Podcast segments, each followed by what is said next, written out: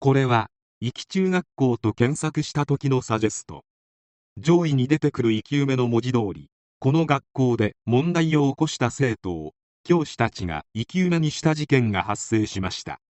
令和では考えられない時事性が強い事件で、教師の方々の大変さも垣間見える事件でもあります。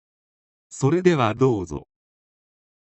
1989年9月12日、福岡市西区の福岡市立壱岐中学校で、2年生の男子生徒2人による他校の生徒への恐喝事件が発覚した。この生徒らは、丈の短い校則違反の制服を着るなど、問題の多い生徒だったという。教師らが校内で生徒に事情を聞いたところしらばっくれたため学年担当や生活指導担当など7人の教師が生徒2人を車で拉致学校から約8キロ離れた福岡市西区の海岸に連行した。教師らは海岸の波打ち際に穴を掘り生徒2人を穴の中に入れて上から砂をかぶせ首まで生き埋めにして自白を強要した。その間教師らは後方から逃げ出さないように監視していた。生徒らは約20分後に掘り出されたが生徒のうち1人はさらに教師3人から投げ飛ばされるなどの折檻を受けた。またこの生き埋め事件直前には同じ恐喝事件に関与したと疑われた別の生徒2人に対して生き埋め事件に関与した教師7人のうち5人が生徒に集団暴行を加え生徒1人に鼓膜損傷の怪我を負わせた事件も発生。この生き埋め事件の後にも生徒らは無理やり丸刈りにされたり登校を禁止されたりしている。こうして教師らの熱心な指導は終わった。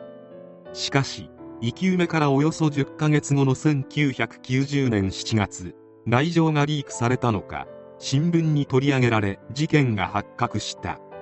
マスコミが押し寄せ事情を聞くと学校や課外教師らは教育熱心のあまりにやったなどと事件の正当化に終始。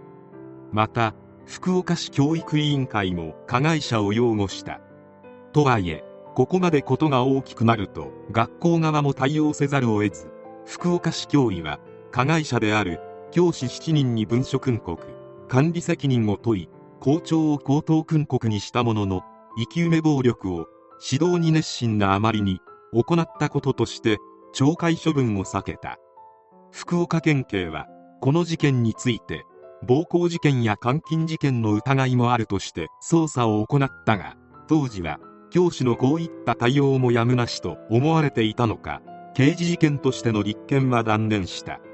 教師たちの間でも一悶着起きた。学校側は事件発覚に逆恨みし関係者がマスコミに通報したと疑って犯人探しを開始。そしてかねてから教師が生徒に手を挙げる指導に批判的だった。同校の女性教師 A さん。当時41歳に対してマスコミに通報した犯人ではないかと疑いの目を向けて陰湿な嫌がらせを行った。A 教師は学校側から嫌がらせを受けた直後に体調を崩した。当初はストレスから来る精神症状と診断されたが胃がんが進行していたことが数ヶ月後になって判明し A 教師は1991年に亡くなった。学校側からの組織的な嫌がらせが A 教師の病状に悪影響を与えた可能性も考えられる。事件発生から2年後被害に遭った生徒のうち1人が1991年3月19日加害者の教師7人と校長福岡市教育委員会を相手取り慰謝料約1000万円の支払いを求める訴訟を福岡地裁に提訴した。弁護側は事件についてもはや暴力的な犯罪行為と厳しく非難した。しかし福岡市教育委員会は安全に注意していた教育的指導だった社会的な許容範囲を超えた違法不当なものとは言えないなどという主張を行い請求の棄却を求めた。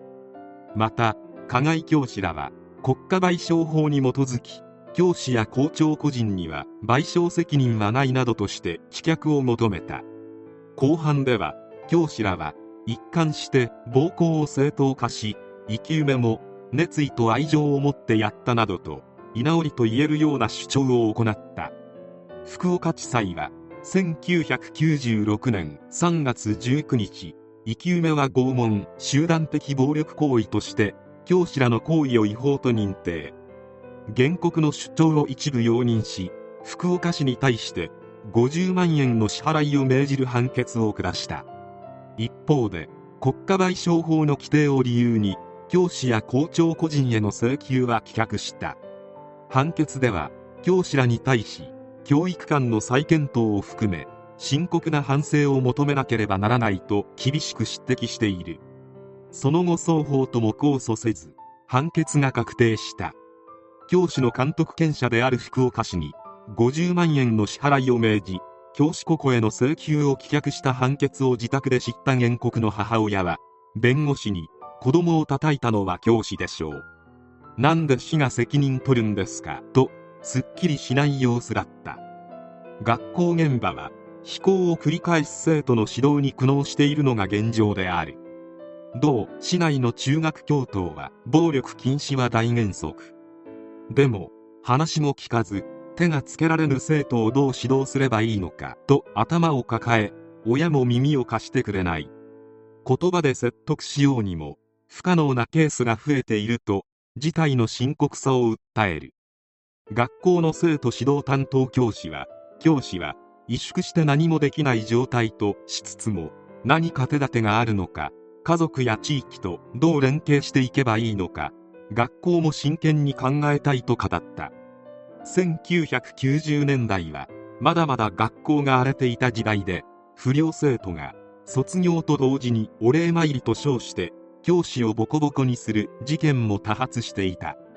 教師も生徒に舐められてはとてもやってはいけない時代だったかもしれない。生き埋め被害に遭った生徒も恐喝という立派な犯罪行為をしており何かしら制裁は受けるべきであったと考える。生き埋めが適切であったかどうかはわからないが時代的な背景がとても強い判決となったがもし令和の時代にこのようなことが起きたらどうなっていたのかを推測するのはとても興味深い。2021年に文部科学省が教師のバトンという SNS プロジェクトを開始し現役の教師の方々からの大炎上を起こしたことは記憶に新しい。当時の文科省であった萩生田光一が怒りや不満を書く分には構わないが発言の一部に対して今後子供が見たらどう思うかなどと教師の方々に苦言を呈したことからもわかるように国は現場の苦労など分かっていないことは明らかである。ルールを守らない生徒に手を出そうものなら翌日にはツイッターのトレンドになりかねない現状で手のつけられない生徒を相手にするのは素人が考えても無理がある。生き埋めにあった生徒らは今回の件では被害者面をしているが最も悲しいのは彼らに恐喝された人であることを忘れてはならない。社会のルールを守らない者はルールによって守られることもない。生徒側から見るか教師側から見るかで正義が変わってくる。難しい事件の一つである。